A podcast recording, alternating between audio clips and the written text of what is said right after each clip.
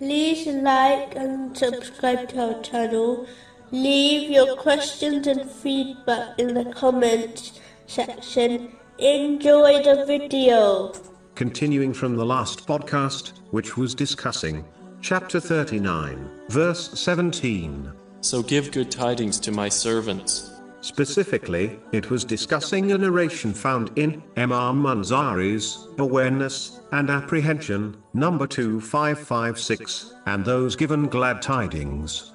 The thing mentioned is that the fortunate person is the one who acts according to their knowledge. This is important to do, as ignoring one's knowledge, and acting contrary to it, is a sign of great ignorance. This type of knowledge is not beneficial at all. In fact, it will only testify against a person on Judgment Day. Knowledge is only useful when it is correctly acted on.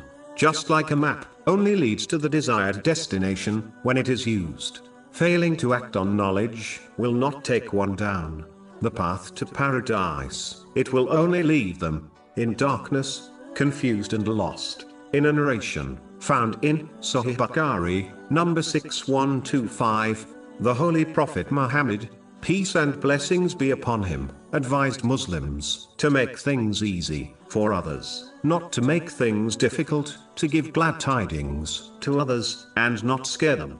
A Muslim should always make things easy. Firstly, for themselves, by learning and acting on Islamic knowledge, so that they can fulfill their obligatory duties, act on the established traditions of the Holy Prophet Muhammad, peace and blessings be upon him, and fulfill their needs, and the needs of their dependents. This will provide them with plenty of time to enjoy lawful things without being wasteful or extravagant. A Muslim should act according to their strength in respect to voluntary righteous deeds, and not overburden themselves, as this is disliked in Islam.